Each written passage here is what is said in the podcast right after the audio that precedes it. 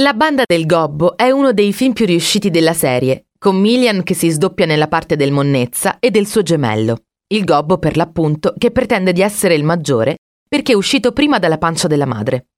Animando attraverso i due fratelli Marazzi simpatiche scene all'insegna di quella romanità cui tanto ha dato il doppiatore di entrambi, Ferruccio Amendola.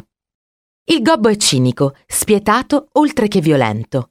Tratta malissimo il Monnezza, che invece gli è affezionato.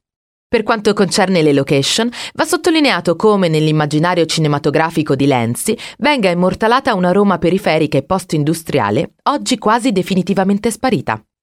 Siamo a Civitavecchia. Il gobbo, Vincenzo Marazzi, ricercato in patria, è stato in Corsica per un po' di tempo dove ha alzato un po' di polvere, dirà poi a Sergio suo fratello gemello. Sbarca nel porto alla guida di una Citroen DS Pallas squalo bianca. Il traghetto da cui scende è attraccato vicino al forte Michelangelo, che tuttavia non viene mai inquadrato.